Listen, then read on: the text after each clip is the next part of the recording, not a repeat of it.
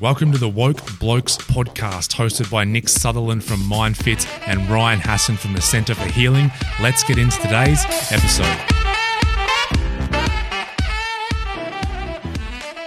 Ladies and gentlemen, boys and girls, welcome back to the Woke Blokes podcast. We are coming to you live from the Gold Coast, Queensland. Listeners of the show may have heard me and Nick banging on, probably more than we think, to be honest, about golf and about how we're going to be heading off on a golf trip to the Gold Coast soon. Well, we are here, Nico, up on the Gold Coast. We how are, are. you feeling? You look like you're glowing at the minute. I am glowing. I've just come out of an hour and a half. wasn't meant to be an hour and a half, an hour and a half uh, acupuncture treatment. So um, yeah, just just energetically, I guess I'm balanced. You could say. Um, and yeah, we're on the Gold Coast with SGA, um, who we went to Vietnam with and and chased all that dong with. Um, they put up a put up a, a great event over there. Um, so we're here on the Gold Coast and. I don't know. We've played two events. Uh, what- how have those two events gone? Us? I, I don't know. Yeah, I heard there were Well, well, two well, different. well, well, that's the bloke organising it. okay, Matt good idea. Pitt, Matt Pitt, Matt Pitt, welcome, um, founder of SGA, um, all round absolute legend of a bloke. Probably the biggest response to one of the podcasts we've had was your episode earlier. So I thought we're here with you again. Why not uh, make the most of it? So can you just tell listeners how the first two events have gone? Thank you, Nico. Thank you, Ryan. First, I want to know, unless if you change the subject quickly, I'll get the I'll get the message. Chasing dong in Vietnam. what? Well, I know. me. So let me explain. I think I've you this in the podcast before, Matt. But we, uh, me and Nick, we'd obviously booked the event to go over to Vietnam to Da Nang. Um, I'd never been before, and so Nick said on one afternoon, "Hey, come down to Mornington. We'll go to the local flight centre and we'll, you know, book the flights and we'll, you know, we'll work all the stuff out." I'm like, "Oh yeah, that sounds fun." And so we're in a flight centre. We've got this this lady serving us. And we're already, you know, we're booking a golf trip. We're we're banter's going on, joking. The girl's laughing at some, shaking her head at some other stuff. And I genuinely looked to Nick because I didn't know with innocent little baby deer eyes. And I said to Mhm. Nick, Hey, what's the currency in Vietnam? And I'll never forget Nick's face ever because it lit up and he's he grew about a foot and he has he said, the dong. And I turned to the lady in front and I'm like, is he joking? She goes, No, it's the Vietnamese dong. Thus started months of dong jokes. And we even entered our team name for this current event as like the Dong Hunters or something. But we got disallowed, I think, at the, the gatekeeper. Yeah, didn't didn't make it past the censors. So I wasn't Uh, thinking that. I didn't censor that. Uh, if, if you if you if you listen to every podcast and when we booked our flight, we we had to work diligently to pull ourselves up and to say, look, we, we can't keep making all these dong jokes on on. We'd on jump on, we'd jump on Zoom like this before record, and then we'd start making dong jokes, and we'd be like, all right, let's just get it out of our system. And then we'll press record and talk about mental health. okay. Right. So I've really triggered you back into your dong universe. Oh yeah, yeah. Dong universe. Um, So I before we you get cracking, I've, I've just had, had an hour and a half of contemplation, and I thought we'd get the ball rolling. I want to know. I'm going to put you both on the spot. You win a you win a competition, all expenses paid. You can go anywhere in the world and play any course. Who's your four ball? who, who, who, are who are your three other players? Oh, It's you and three others. And what on. course are you playing? Us, where, where are you going? Well, I'm I'm split because as you said that, I automatically split in two halves. And I'm like, you think of like, oh, who's the famous golfers or, you know, these, you know, celebrity characters that I play with. And I immediately went, you know, I'd rather just play with my mates. So I'm like, Yeah. you, Nick, my mate Maddie, and then I'm trying to think of, of the fourth ball in that, to be honest. Okay. And what course are we playing? What, what do you have to think bit about that? standard. Matt? I'll have a think. You, what's your four ball, Matty? I'll have a think. what do you got? okay. I got course first. Augusta National Oh, uh, is the trigger. And, and, and you're having dinner, and so you're there with the people. So you're having dinner and drinks with them afterwards. and Everything. It's not just golf. So, uh, Augusta. so but is it Augusta? yeah, it triggered me into into I I the first golf tournament I watched was the 86 US Masters, which was unbelievable. So that's all the golf Mhm. people know. Jack Nicklaus, 600 on the back nine at age 46, hadn't won one for six years, beat Greg Norman by a shot, who bogeyed the last. And, uh, just uh, and that just got me that got me into golf, and I watch the Masters every year. So, and of course, it's un- it's incredibly exclusive. You can't get on there. I- I've played St Andrews, so that was on the list. That's been ticked. So it would be Augusta National, and Bobby Jones would be there. I'd be delighted to have a game of golf with Bobby Jones. Okay. Yeah. So we're Yeah. going dead or alive now, are we? And not, That was not- my next I mean- question. Yeah. Okay. So- I was thinking more alive, but um, oh, sorry, any. I thought it was any. Right. Okay. So no. Leonardo da Vinci's coming off the list. Oh God. I mean, I'm a bit. Um, that Da Vinci just- short He game. could, he could do anything. It's like Jesus was way cool. He could do anything. Da Oh Jesus, that's one off my list. Oh, for God's Yeah, sake, we're well, feeling I- restricted I- here. Leo. Ah, Buddha's off my list. he would have been a scratch marker or better. He was a freak at everything. Oh, okay. Living folks, but anyone. Yeah. God. All right. Well, well, you two go. I'm going to go St Andrews because I haven't played there. I'm taking first cab off the rank. I'd like to welcome to the tee, uh, all the way from being an SGA ambassador, and from hailing from Melbourne via St Andrews Beach. Who are we going with, Matty? You're going with Andy Lee, but haven't you already played with him? We played. I have, and that's why that's why he's first cab off the rank because he is the absolute best person I've ever played golf with. He's and he's just- He just everything. He's he's Andy. If you're listening, I'm sorry, you're not that great at golf. Um, Well, he's pretty good now. He's he's down to five. He's Down five? He's worked really hard. Well, I, a- I, I had him when he was I had him when he was about 15, I think. So, um, a- Andy was just an absolute pleasure to play with. Yeah. Um, number two, just because of r- my recent love affair with him, Viktor Hovland is is getting a Guernsey uh, on the tee, and rounding it off, Geoff Ogilvy is uh, Oh, is Ogles. Yeah. coming. Yep. So, uh, sorry, Hash, you didn't make the cut. Um, and I've got and my I- own I- four ball. I don't care. Me either. I thought about that as a that was about balance. It was about a bit of humour. Bill Murray is the first emergency as well.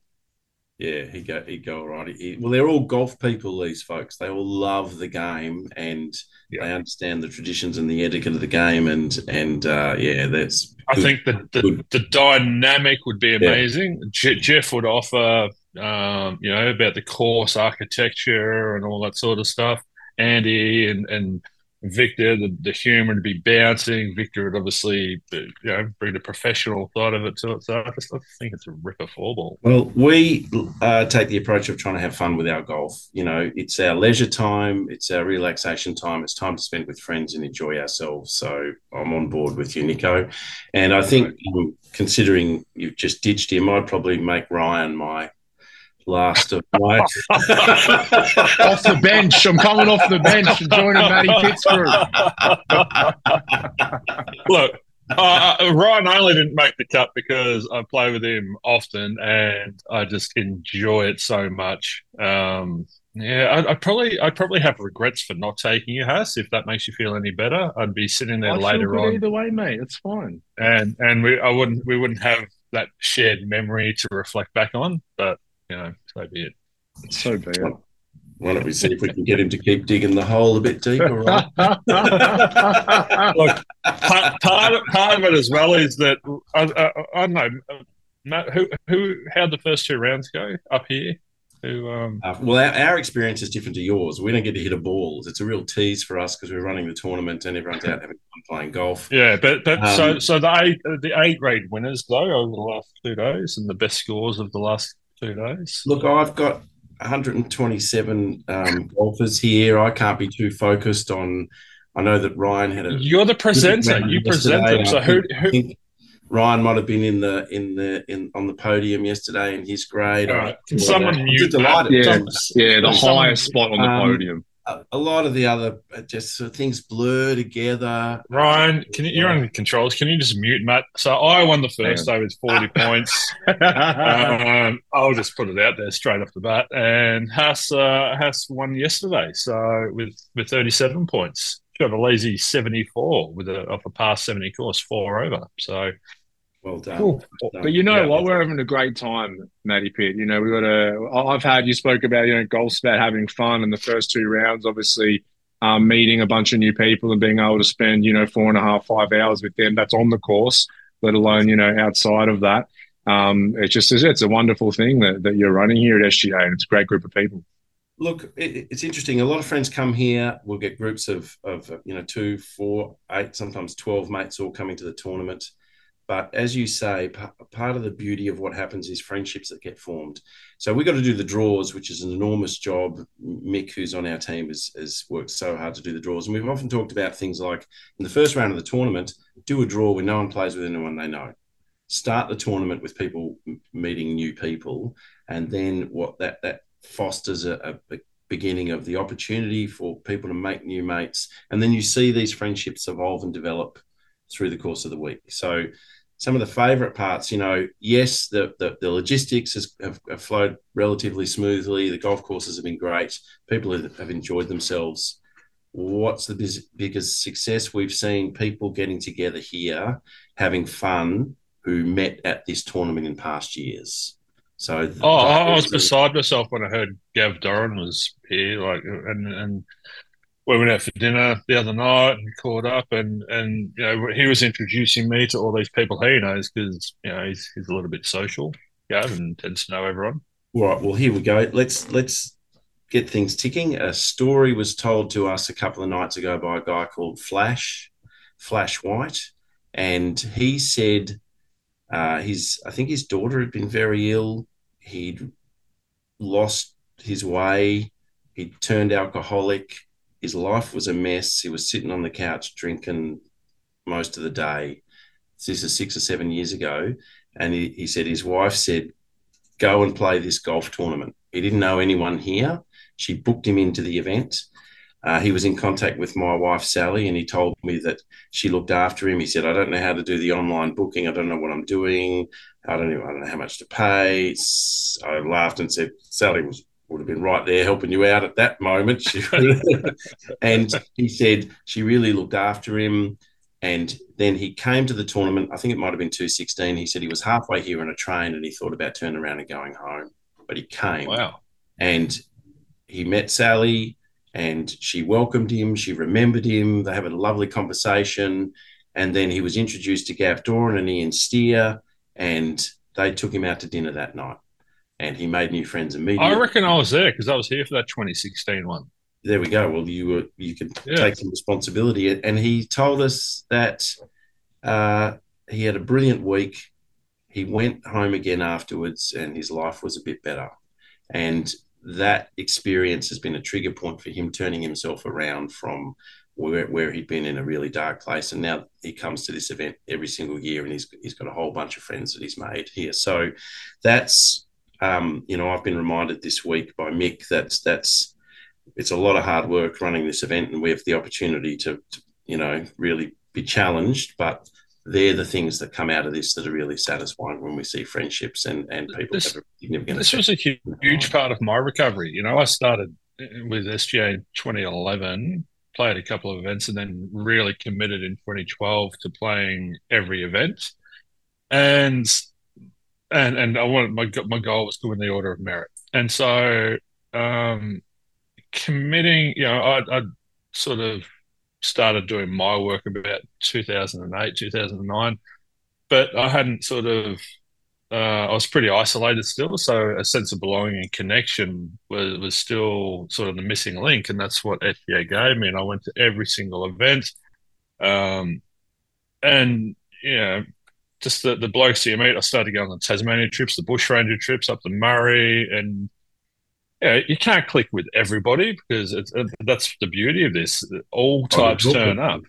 Yeah, Hey?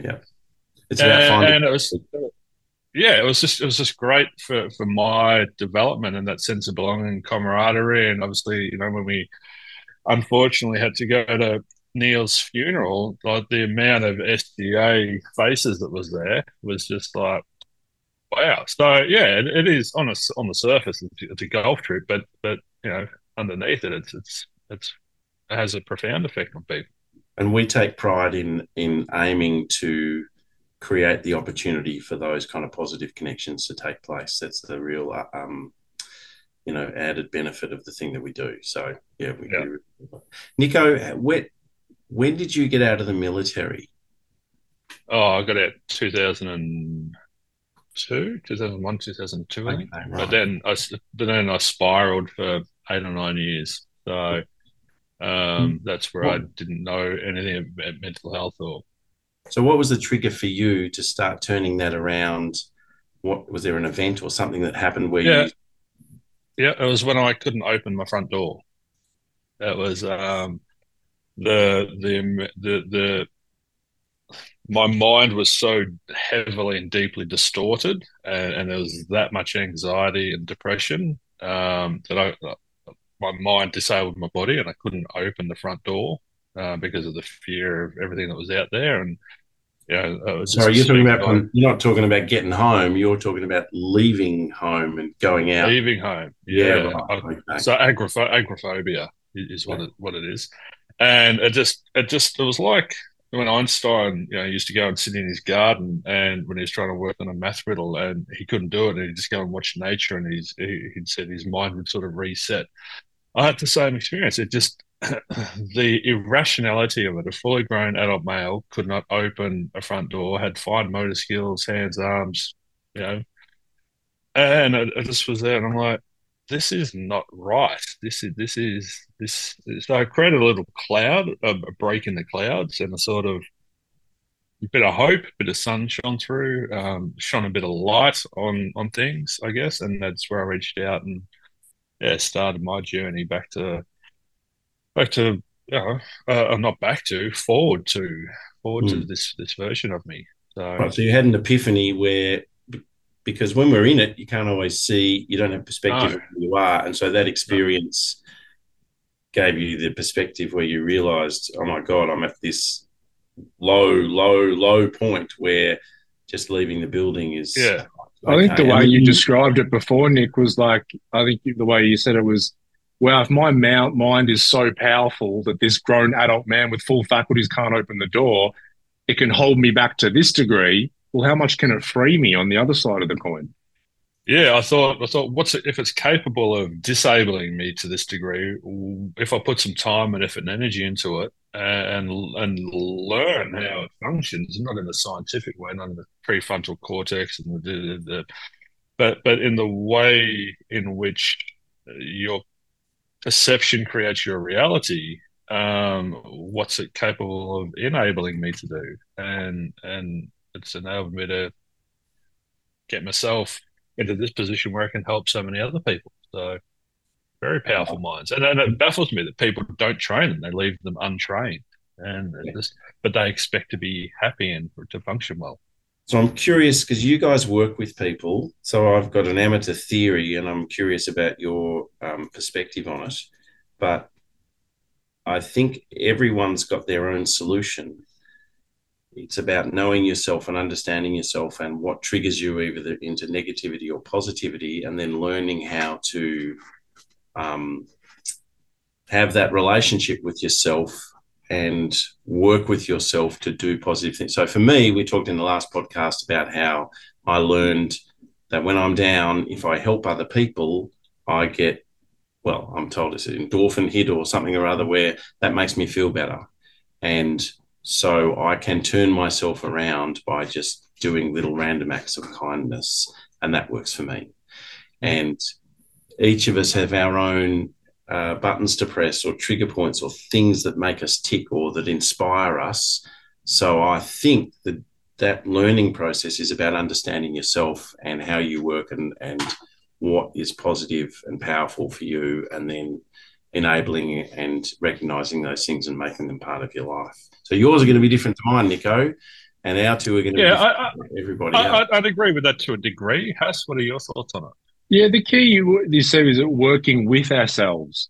And that's probably the the common theme, and that does come in many different forms because of all our different experiences that have shaped who we are and how we react in certain situations. But working with ourselves, I mean, we're not in an adversarial relationship to parts of us and the way we act. Because when we are, you know, in these negative states, when we're isolating, when we're reactive and angry, we tend to hate ourselves or hate those parts of us that are present in the moment and want to hide them away from society and kind of banish them to the corners of our mind. And well, that's I, I, not. I, I was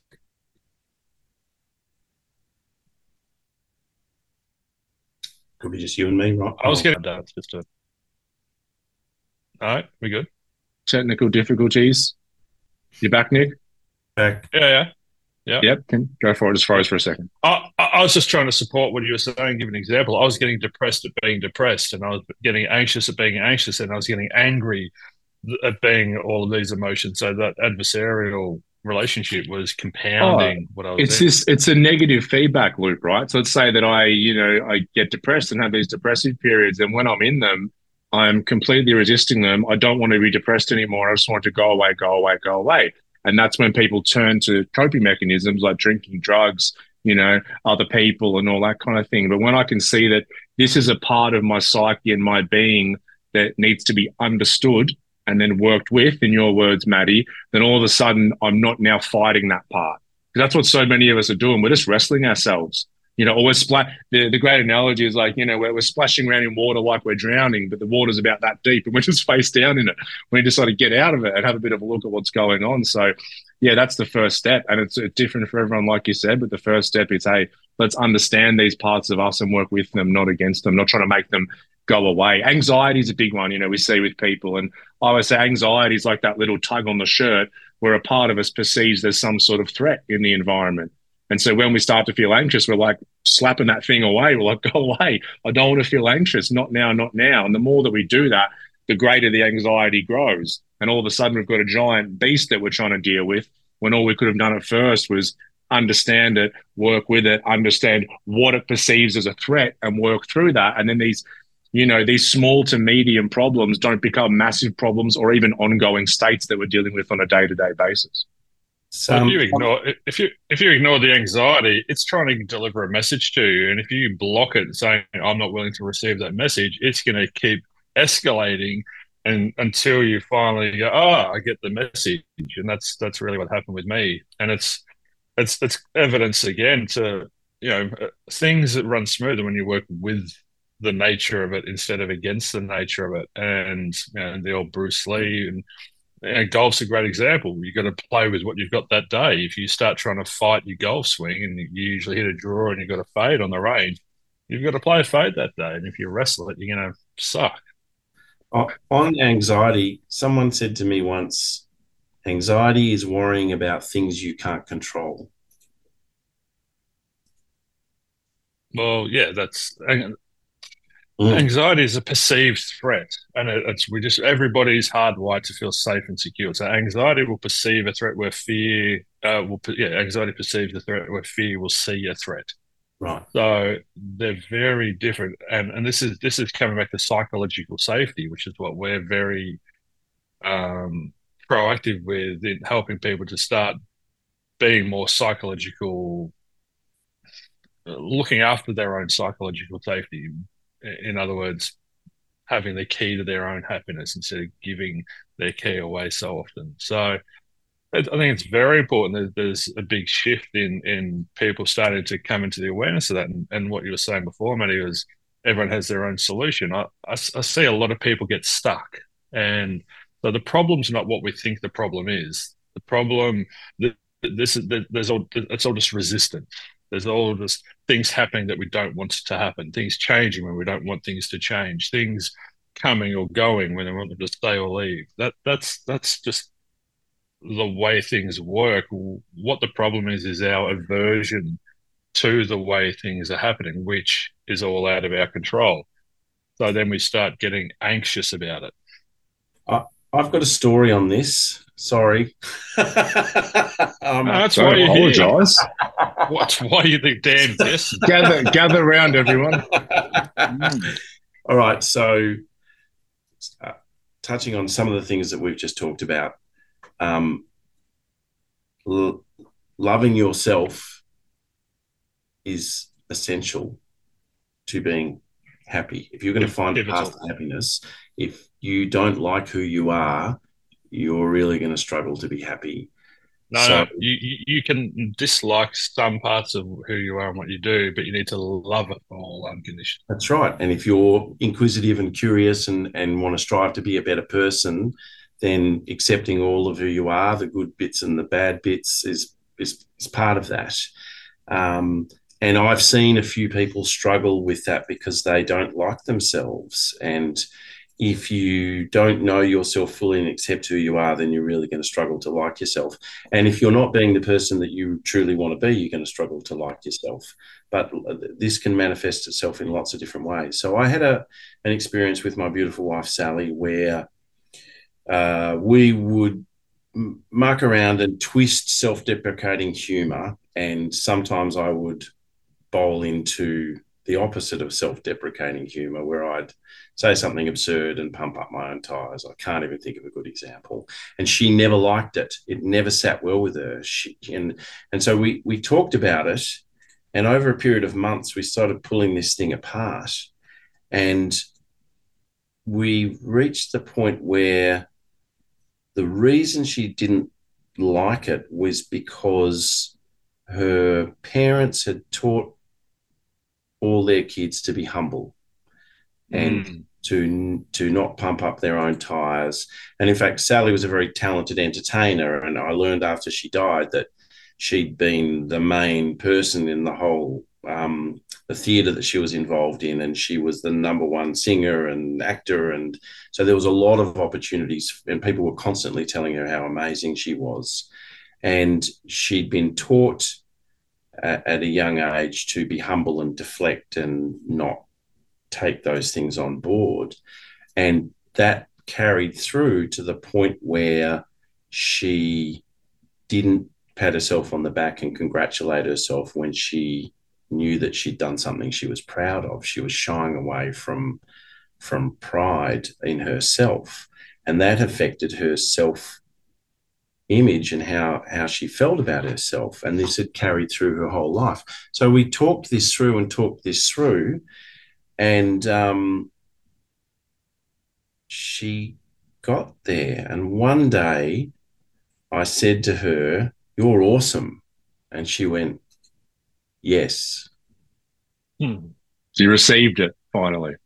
And she was comfortable agreeing whereas she'd always felt very uncomfortable with things like that and she felt better better about herself and she was happier within herself because she was able to acknowledge the parts of herself that she liked and she was proud of. And that was a really significant valuable learning journey for her. It's just balance though isn't it? It's just balance. We it's don't be so humble that you you disown sort of what it is that you, you're amazing at but don't be so pumping of, up of your own size that it's you're putting on this facade. It's just I'm not saying you were doing that, but it's just uh, it's just about being balanced and and uh, the, the pumping up the tires typically comes from insecurity. People who are insecure about certain parts of themselves or in certain aspects, they tend to to try and develop that confidence and try yes. and feel more secure in that self. Um, So I love what you said before, Manny, about being curious because if we, we did a whole episode on on know thyself, um, and, and it's about leading with curiosity and wonder instead of intellect, instead of I know you are this, and we're very big on teaching people beyond what people are projecting. If someone's not taking any um, compliments, or if they're being way overinflated in in their own sense of self, it's it's instead of sitting there judging them and going, "You should stop doing that." It's looking behind that and going, oh, uh, and, and so for the two of you to to do that, you know, within your relationship is just wonderful, so healthy. Oh, it's a that's like a breakthrough moment. It's what we try and achieve with clients in session. You know, it's a breakthrough moment because in those moments we break free from the conditioning of our past. You know, what you're describing there is what we all have to a varying degree, and it's an early attachment imprint. You know, when we're young with our relationship with our parents, we sacrifice our authenticity as a human being to maintain our attachment to them. And so if my attachment is maintained by staying humble, then I carry that through into my adult years. And, and it, like Nick, it can work. It's the other side of the coin when I'm overinflating myself and being arrogant. You know, maybe that was required in those in those mainly moments. on the So- golf course. Yeah, yeah. Uh, but- you can talk, it's- it's Mister Leading A yeah. grades. It's, um, yeah, so there's an insecurity in me that that um, I'm not sure how I'm going to play the next couple of days. Um, but it's interesting how because it's the models that we're taught, and and for everyone listening, we need to really understand that you know we're all taught how to operate within these models, and what you noticed in Sally and what Sally noticed in you, you both sort of looked at each other. and, Is this model still working for you? Is this model healthy? Is this model old and outdated and can we can we, is it perhaps time to come up with a new model that suits this version of you it may have worked for past versions of you but it's it's not working for this version of you Yes. And I, I remember, look, there's several things we talked about here, and it's just occurred to me there's a little learning that I found in a book once that ties together um, inquisitiveness, um, humility, and, and probably, you know, wisdom. Uh, so I talked in the last podcast about illusions, a very favorite book of mine. Mm. And it has lots of interesting ideas and learnings. And then late in the book, you turn to a page and it says, Everything in this book may be wrong and it, it's a very important lesson.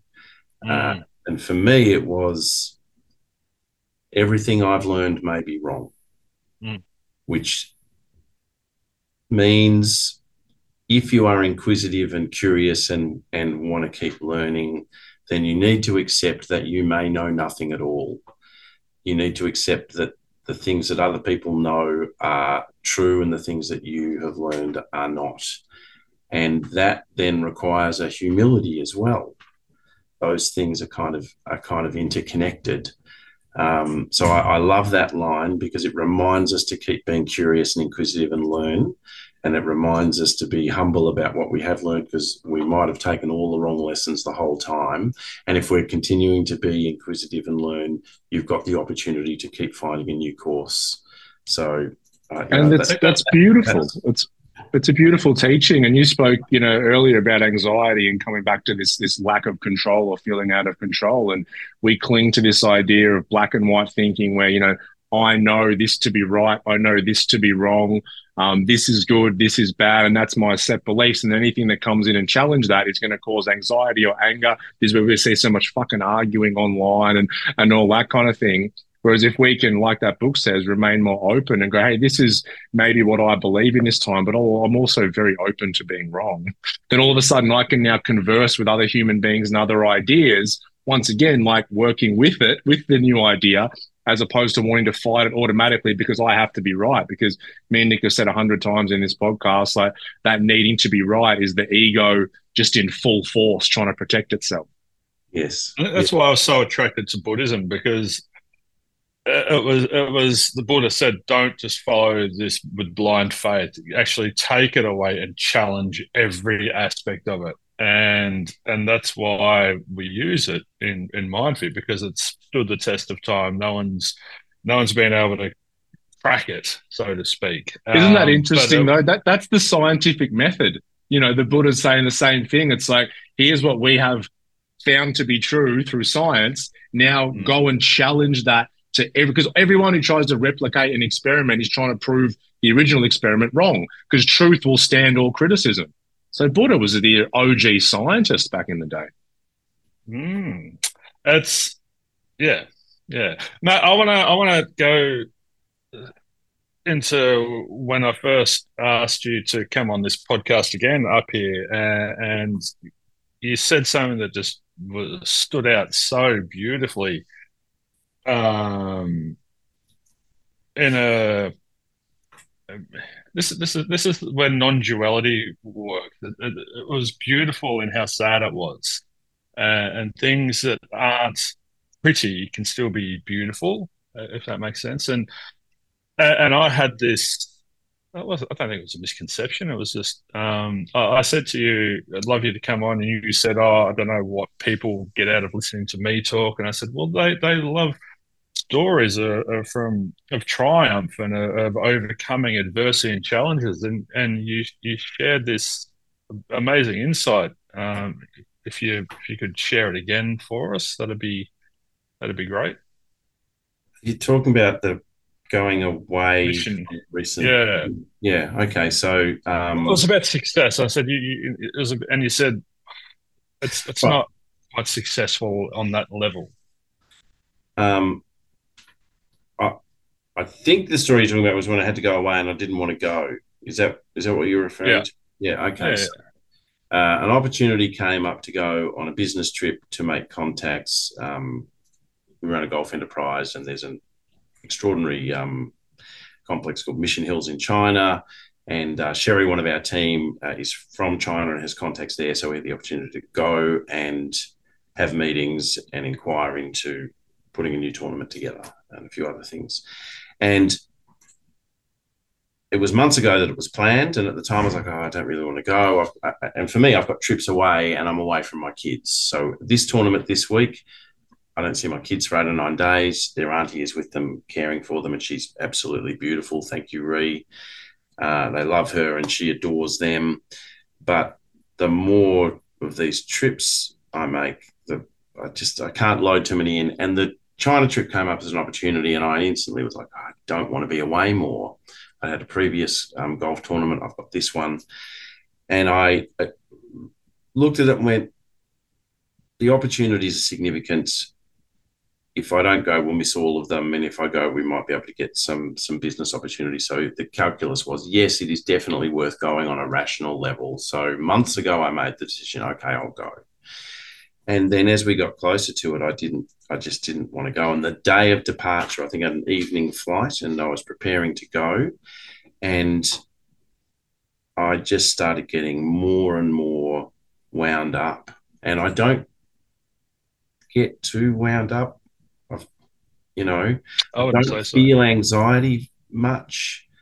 Um, you know, obviously, a bunch of the things that been through the last five years have affected who I am and how I operate, and I just and I was feeling a lot of the emotion, not necessarily understanding what was going on, and I eventually realised I don't want to go, and I'm going to get on a plane tonight. And it reached the point where I threw up in my backyard. And I've never had that before. I was so, my whole body was just, all of my being was saying, don't go there, don't Mm. leave here. And uh, I never experienced anything like that. Uh, And it was weird to be going through it and not quite understanding it. But early on in it, I didn't realize what was happening. I thought maybe I was sick and I'd eaten something bad and I was just getting along with my day. But this whole thing was starting to take over my body. And then eventually I realized, oh, I don't want to go. I don't want to get on the plane. Um, so that was, yeah, that was quite a bizarre and bloody awful day. Um, and but interesting that it, I didn't even know what it was, what was happening when it when it was starting to happen. And I kind of figured it out. And then you got to Mission Hills though. And got on the plane and went and and once I was gone I'm going and I I just it, it all disappeared because I'm here now I'm in the moment and I can't change that. And that stress and anxiety was behind me. And now well we just go forward now and go and do what we've got to do. And I, there's no point in then you know, if I made the decision I'm not getting on the plane, I'm staying here, okay, that, you know, I ended up making the decision I'm going to go through with the trip. And we'd made a lot of commitments. So it would have been very, um, it would have compromised the business significantly if I hadn't gone. And then once I went, it was fine, you know, it just. So there was that moment that you shared with me. I'm really having to steer you in this direction, Okay. where you spoke about. Sorry, I forgot. I don't remember the specific It's all conversation. right. Where you spoke about Sally and you being there by yourself, and because you and you'd spent so much time away from Sally, and uh, you said to her, "I promise that you know this is this business is going to get to a place where we can Oh, be." that. Oh, sorry, Nico. Yes. You're all right. Okay. But I love that story, that precursor. That's amazing. And I think I think the two are linked, by the way. Yes, yes, So- yes, yes, they are. Um, starting the business was really challenging. We worked so hard for so long, and it made enough money to not abandon, but it didn't make much for a long time. And we worked really hard. And there was a couple of points along that uh, through a decade where Sally came to me and said, This is not worth it. You're working 60, 70, 80 hours a week. You know, life was work and family and kids. There was a bunch of my friends I hardly saw for years and years. Fortunately, I ran golf events and got to see some of them there and and there was two clear occasions where Sally came to me and said, "That's enough. Let's abandon this and go and get a job." And and I I knew it would work, and I said to her, "It's going to work. I can see how it's going to work. Trust me, we're going to make this happen." And Sally put up with so much for so long, and at one point I said to her, "The time will come where we will build this We'll build a database. We'll have a whole lot of golfers, and people will want to see us, and we will get the opportunity to travel, and we will go to exotic, beautiful locations and visit places that have got golf courses, and and the payoff will come. Um, and now that's arrived and these you know the trip was paid for to china and it was five star hotels and and uh, other opportunities like that come up. And now, when they do, I don't take any joy in that at all. It hurts me because he, it has arrived, and Sally should be here. Sally should be next to me, enjoying, you know, what she deserved and that we knew was coming. And she did all the hard yards, and then now, when I get to go on one of these trips, it just feels empty because the goal was that we would be doing that together, and and that it's it hasn't happened. So yes, that and and that's just not something that was even on my radar in that regard. And I'm not saying it should have been, but when you first spoke of it, it was just, bang, it was such a, of course, that just makes perfect sense. It, well, I mean, I didn't know about it earlier, and it, you know, this ties into the changing nature of the grief journey. You know, so a few years ago, I didn't know this, and it's only when these things started happening that I felt this enormous pull where Sally's not here. So my whole I had looked forward to this. I looked mm. forward to treating her to the opportunities to do things like this. It was it was something in our future that I, I, I craved, and now that this has arrived and she's not here to enjoy it, it just it's just it's kind of empty, and um, so the but you don't know that that one's coming. You know, as you go through this. Do, do you work in those moments to reconcile it though? Do you like we we talk we call it doing the work, and you can only do the work in the moment. Is that in those moments with your amazing self awareness? And your emotional intelligence in that moment can you sort of hear yourself speaking of that internal dialogue? Can you observe that what that's going going on what one level yes but on another level it's it's not the current reality? So i really need to start shifting things around. No i underthink it actually. I'm sad oh. and i let myself be sad.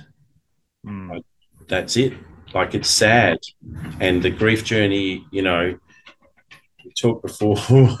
we talked the first time, and we could I couldn't remember all the details, but there's uh, denial, bargaining, anger, mm, anger, yeah, yeah, and.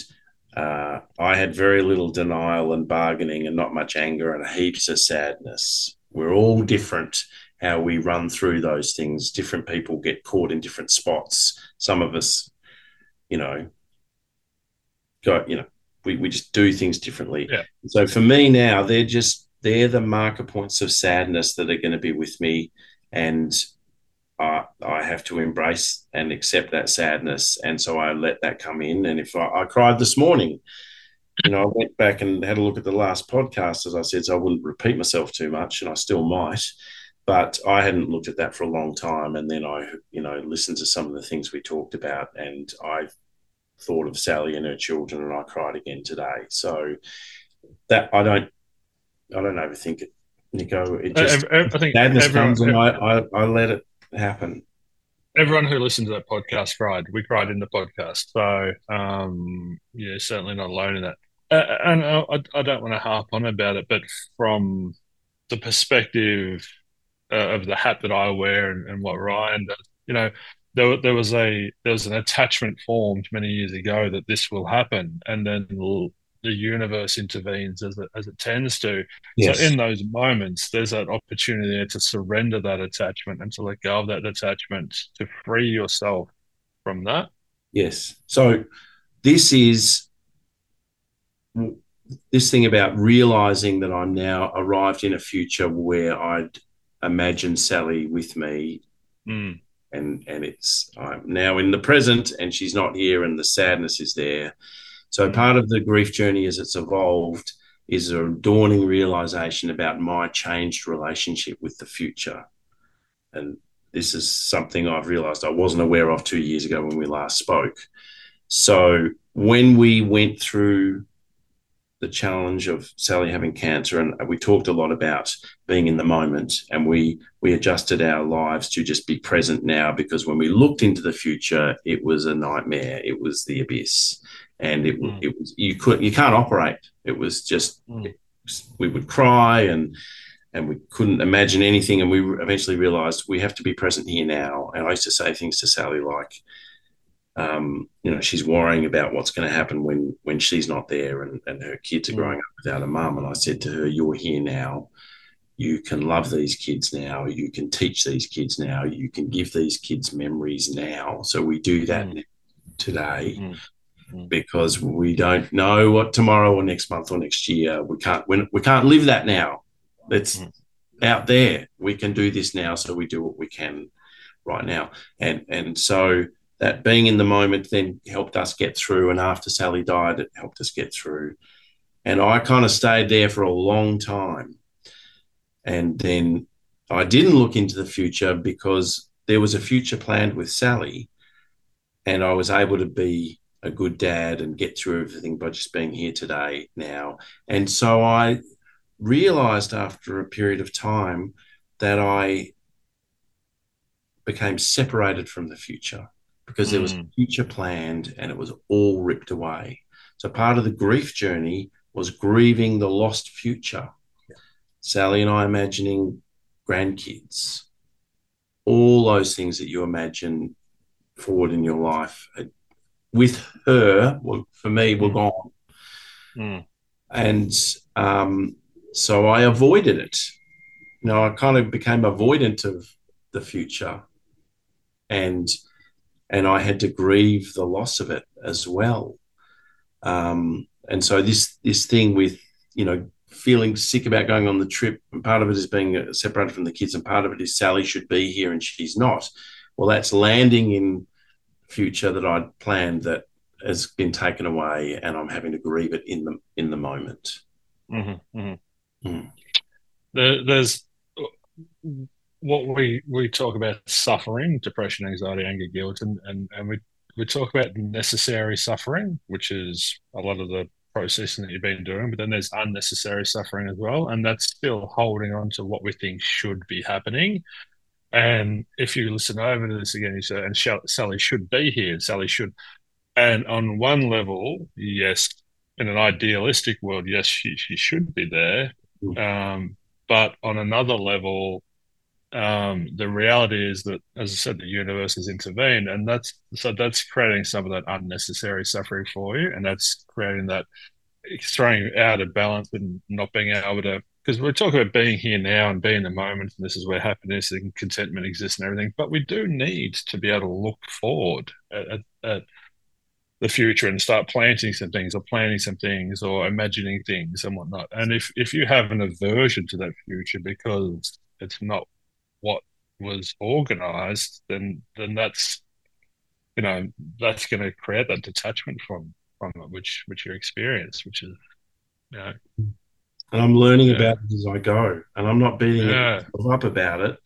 It I can't, you know, that it's an evolving journey, and if you mm. stay inquisitive and you don't feel guilty because you can't do it all and understand it all and you're open to to being aware about what you might learn as you go and you recognize that you can't know it all and and you change as a person over time and the grief journey changes over time that's that you know that's really helped me to just remain um, open to understanding what's going on. It's not always clear it's not, you know, you're feeling the things and you're not always clear about it. I remember someone else's grief. I remember we are in the pandemic. I've started having been through this looking at at things through the grief, you know, with the denial and negotiation anger. And I remember looking at the protesters during lockdown in Melbourne and mm. then there was one point where there was this big protest, and and theoretically it became a super spreader event and just made everything worse. And the people mm. were protesting against the lockdowns, and you know that, that they didn't, they weren't happy with how our community was managing the situation, and they arguably just made the whole thing worse at the time. And I saw people in denial, and I saw people bargaining, and I saw people who were angry and I thought, you guys are grieving the loss of your freedom. And you haven't got to sadness and acceptance. You're stuck at the beginning of this thing, and it's all just being manif- You know, we're all in this pandemic. We're all stuck here, but this group of people hadn't got to to sort of sadness and acceptance and realizing this is just how it is. Yeah, so that, that they were still stuck in that and creating that unnecessary suffering for themselves. Yeah, Yes, and they're surrendered and let go. Yeah, and they're worrying about something that they can't control. It's mm. totally outside of your. But control. we go through that grief with so many things. Like you know, many clients I go through this and they realize they had, uh, like all of us to a degree, a not ideal childhood, and they all of a sudden then have to grieve a childhood that they wish they had because they always we wanted things to be different. You know, I wish mum had have shown me more love. I wish you know dad didn't speak to me this way and all that kind of thing. And and I want to acknowledge what you said earlier, Matt. You said, look, when the sadness comes, I let it in. And that is an important part of, of the process as well, in conjunction with the, the, I suppose, the redesigning and look at your future now, which for very good reason you've been steering clear of, because most men, especially, you know, we spoke about working with ourselves when sadness or whatever it is comes in, we just want to, you know, push it away and keep it at bay. But, and I've worked with, uh, there's this one client in particular I'll, I'll kind of never forget. And it was, um, she was working with the grief of her father dying, and he died 25 years ago. Because, and she would talk about at that time, as soon as it happened, you know, she just organized the funeral, look after the brother and the mother. And she just, the wheels were running for 25 years and she never allowed herself to feel the grief and move through those steps at all. And, mm. you know, time heals all wounds. No, it doesn't. You've got to feel this stuff and work through this stuff and go through the stages and not, um, you know, try and push them away and, and, and working against yourself. And, you know, you only when doing that can we truly move through the other side. And you're right, we will change as a human being. And as we come out through that grief and out the other side of it, we're a different human being and, and we, we should be going through something like that. Well, but Matt's Matt's next step is to is to start understanding which of the sadness is healthy and which of the sadness is unhealthy, and and that's the the necessary and the unnecessary, and mm. that's just part of the evolution. But but what's what's going to get Matt through and help him to continue to evolve is that mindset that I don't know it all, I don't have to be perfect. Um, I'm just turning up and, and I'm I'm just this eternal student. I'm just learning as I go, and I'm going to learn the hard way. Sometimes I'm going to learn through a lot of experience, and, and but but keeping that mind so open, which is what you do so well, Matt, uh, and serves you and your children so well, is is just it's, it's crucial. If you didn't have that, the rest wouldn't be available to you. Thank you, Nico and Ryan. I'll I'm going to reflect on necessary and unnecessary sadness. Uh, Thanks very much. I probably need to be in the sadness before I can start asking the questions. So that's great. You no, do. Yeah, no, yeah. It's it's discernment, right? It's discernment. So yeah. for me, in my process, it was this one of fear and anxiety. And it's like, what is a rational fear and what is anxiety? Because they can feel very much the same. You know, yes. so I would have situations like you were speaking about with a real bodily reaction and aversion to jumping on a plane and going somewhere. And I had many events like that. And I had to be in it to ask those questions and discern the rational fear and the unrational anxiety to a point now. And you only know it's like going to school over and over again by feeling this crap, where I'm mm. like, oh, I actually shouldn't do that thing over there. So I'm going to say no to it. And I feel perfectly comfortable with that. Or discerning, going, oh, that's old anxiety, worried about A, B, and C, what someone will think of me or that, and then moving forward despite of that anxiety. But only till we've been in it long enough do we create that discernment of what's necessary and unnecessary, as Nick would put it. You can also look look backwards though, like the old life gives you the lesson first and the test afterwards. So, uh, from my experience, which which you inquired about before, Matt, it's being stuck and being unable to open the door the amount of depression and anxiety then I was still grieving um, my losing my army career, which which I was really enjoying. Uh, but mostly I was grieving not being able to run anymore. Um, plus, uh, plus all the other experiences of sexualized violence and and all that was adding into it. But the grief extended and remained until I let go of what I believed should have happened.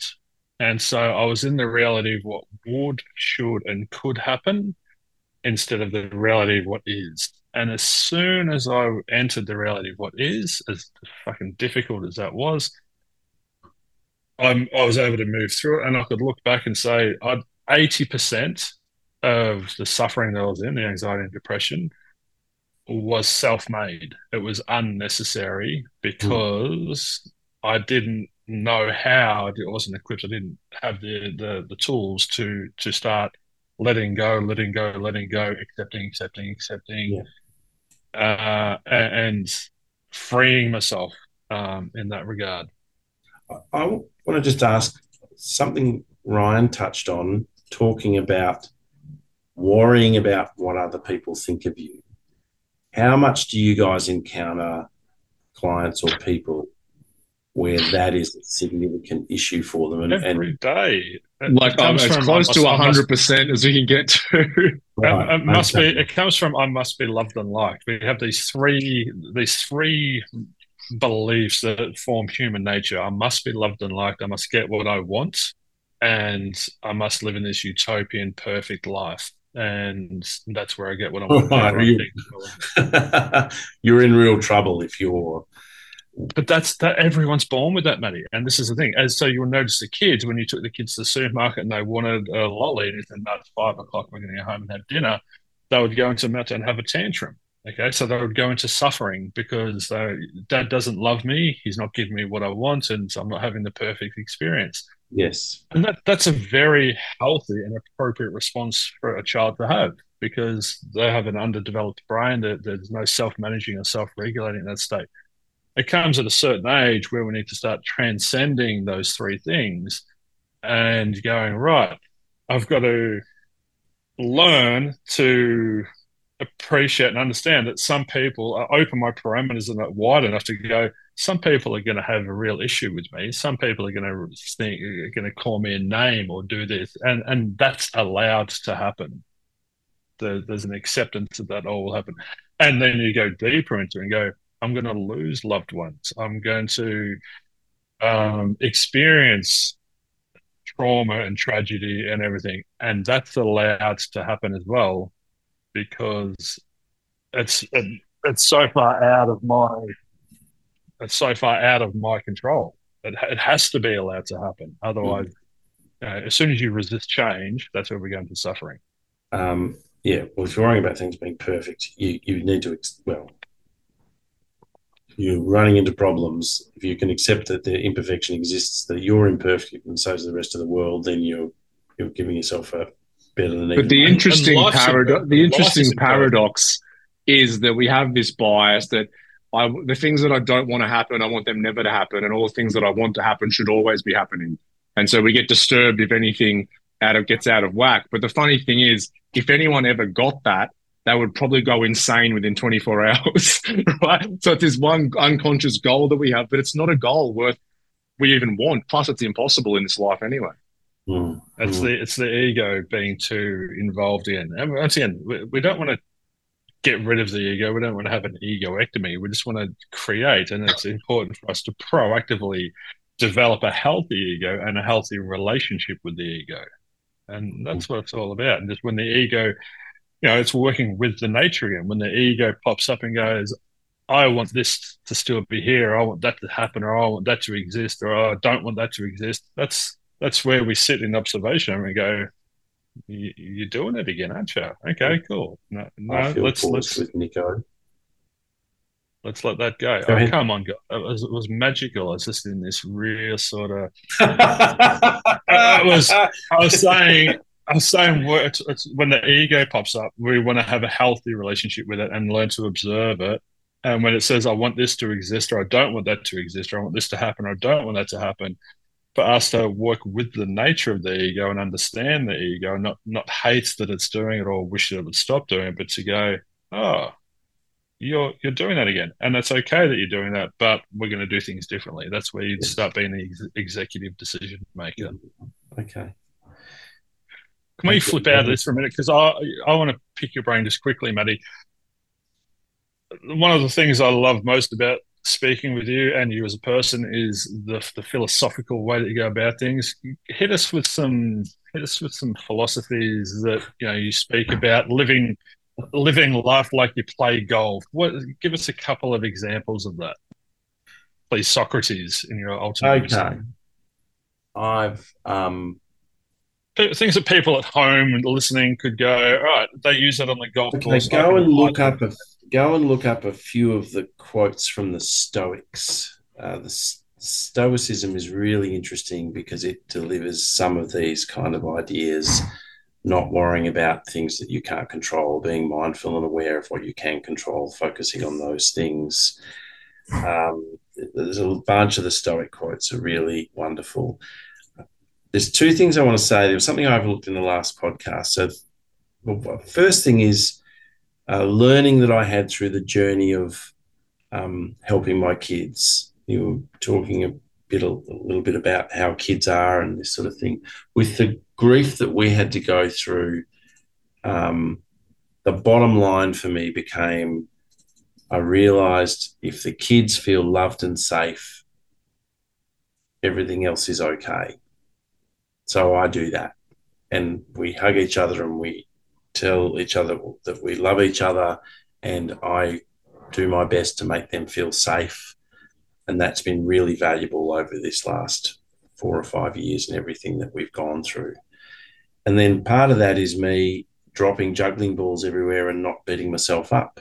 I realized when I was, you know, coping with losing Sally and, and looking after our kids, just can't do it all. It's too much.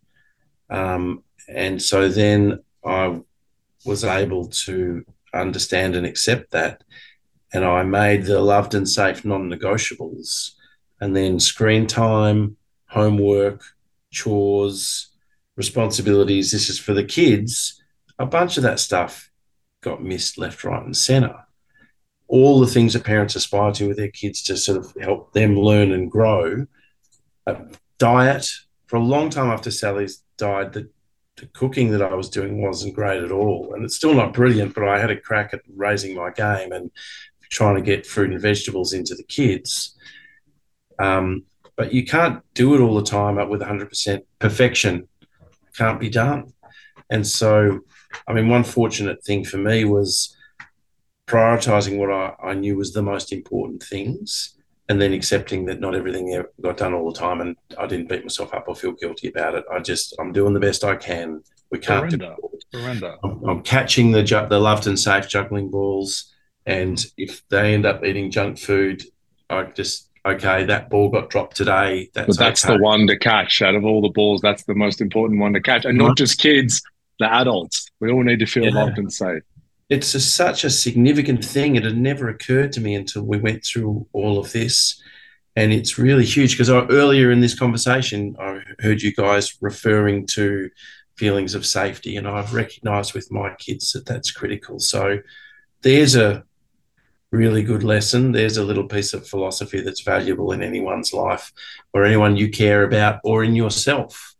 If you are feeling certain things or stress or anxiety, uh, do you feel safe? Do you feel especially loved? in a relationship, we tend to get hung up on everything and, and focused on what a person, you know, that's the ego again. The ego doesn't like difference. So we get hung up on what this person's doing that's different to what I and and I wish they'd do that. And why can't they put that away? And why can't all this very surface level icky picky stuff?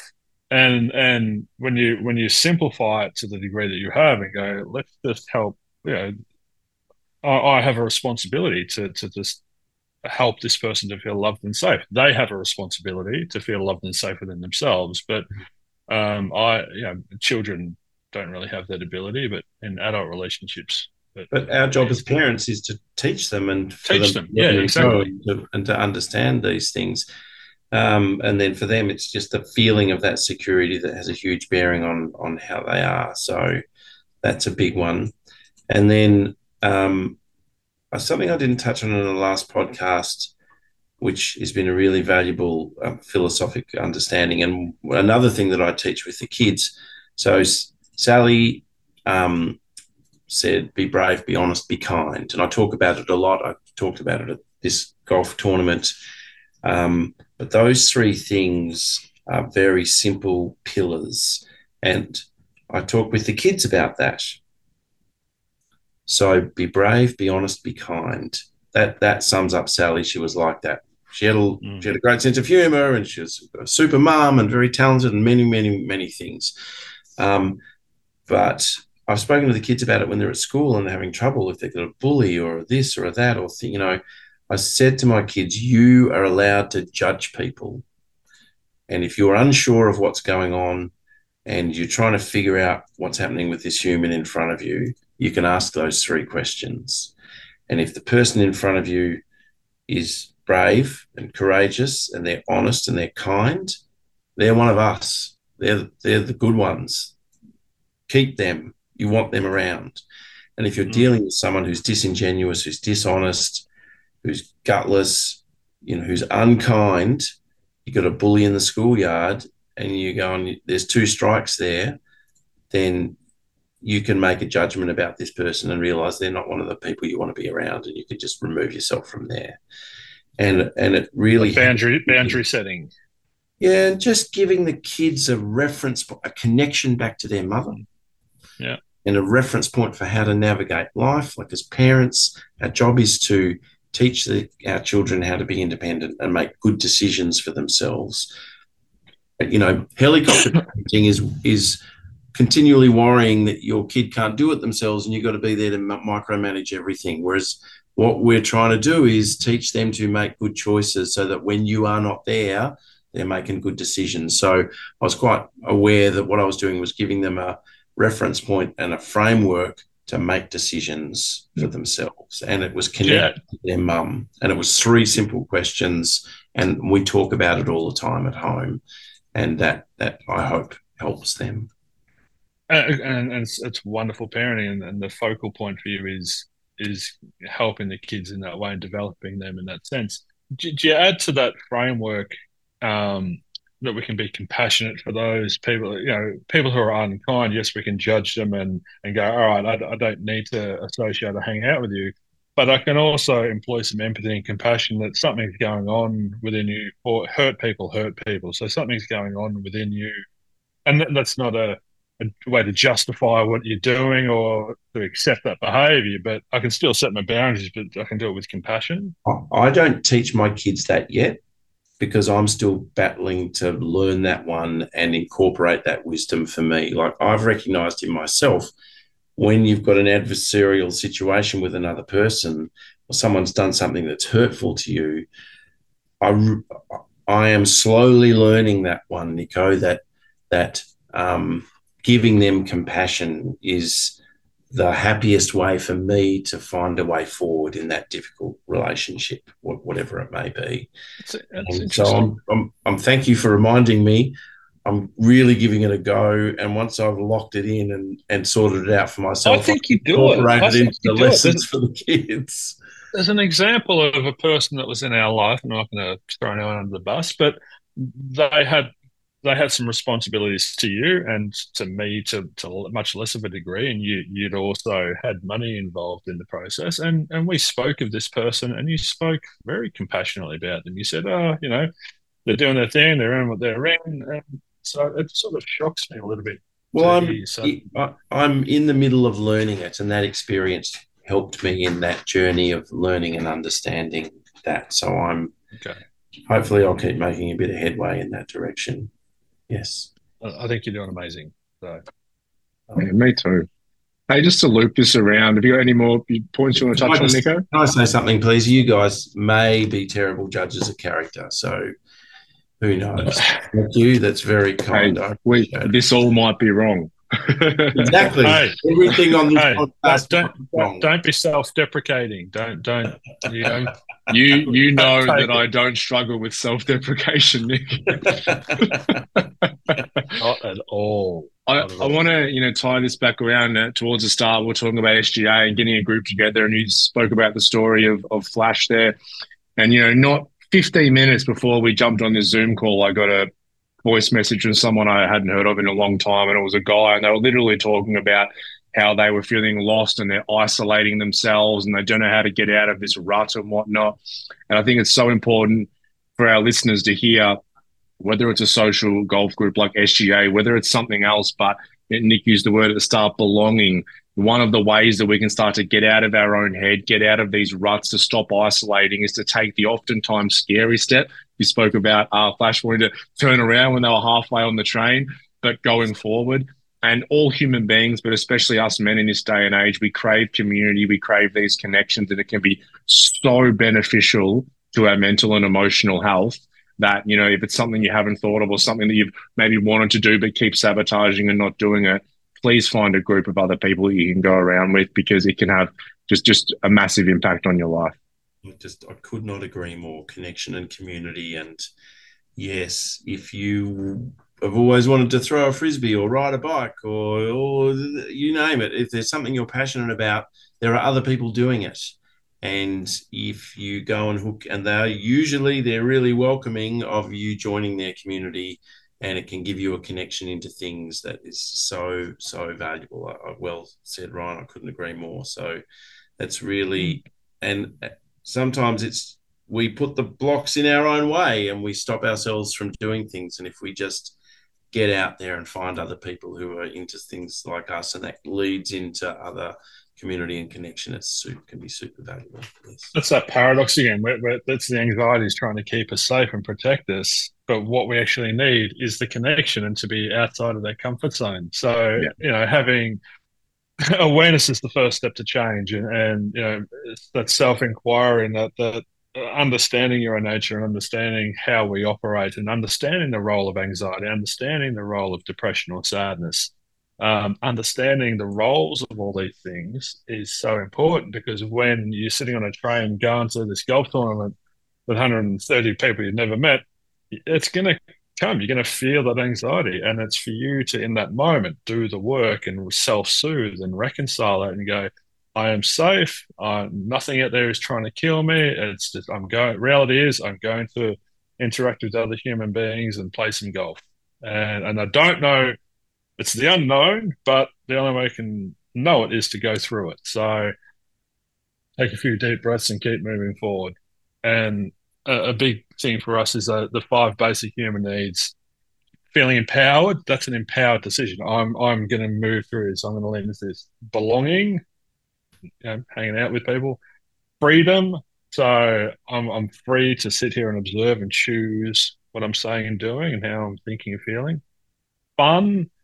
Got to laugh at ourselves. Got to lighten things up. That's why this podcast takes the piss quite often, more often than not.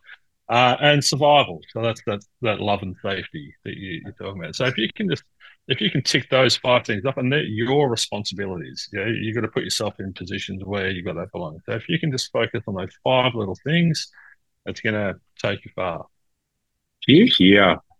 Matty, it's been an absolute pleasure having you on again. Uh, for those that want to hear more of your story, jump back to episode number 43, which is around two years ago that Matty Pitt was first on. We highly, highly encourage you to listen to that. If you're a golfer in Australia, look up Social Golf Australia. Um, check them out. And if this is resonating, then please come along to the next event.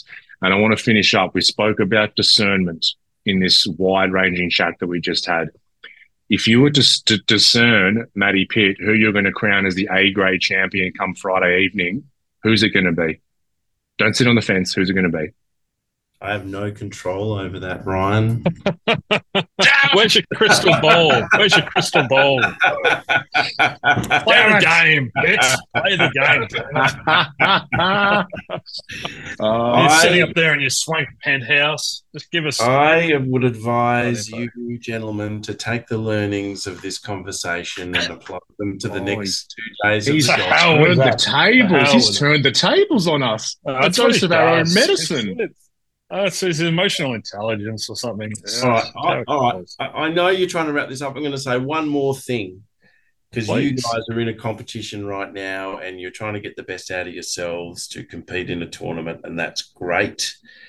Uh, I teach my kids that when they compete, whether they're doing sport or having a game of cards or computer games or whatever, and this is something we try to talk with our our customers about. So you two are customers of mine right now this week. Always thank your opponent after the contest. And there's a very, very good reason. And so we're talking about sportsmanship here. Whether you've mm. won or lost the trophy, it's a little bit here or there. If your challenge has been to try and get the best out of yourself in the competition, you're competing with yourself to try and achieve that. You can't control what other people do. So if someone else played better and they got a better score than you, so be it. Mm-hmm. But you must thank your opponent after the competition. And the reason is without them turning up to come and compete with you, you had no game. You're indebted to them so mm-hmm. whether or not whoever won the thing is really by the by, it's saying thank you to your co-competitor. Being grateful. Finished. Absolutely. Be grateful to them because you got you got the competition, you got no you got no game without them um, coming to uh, to play with you. So learning how to I don't, learning how to I don't really mind who you one of you guys might win a trophy and someone else might. I hope they're they're sporting and they're gracious and that they thank their opponents and that they've had an enjoyable week making connections with people. Make Beautifully proud. said, Matty Pitt. it's, it's learn, learning to be a good winner, but learning to be a good loser as well. Absolutely, they're, they're, they're the two sides of the same coin. Yes. I heard a, someone was talking about one of the LPGA women, and he said her philosophy is train like it's the most important thing in the world, but play like it doesn't matter at all. Yes, exactly. Exactly. And, uh, I think that's a wonderful philosophy. So, all right, well, we're going to go train like it means everything because it's going to be Thank you, Matty. Thank you, Nick. Thank you, everyone who has tuned in. We will see you on the next episode. Peace out Thank you for tuning in to the Woke Blokes podcast. Please don't forget to subscribe to the show. Also, leave us a five star rating. We thank you so much, and we'll see you all next time. Thank you.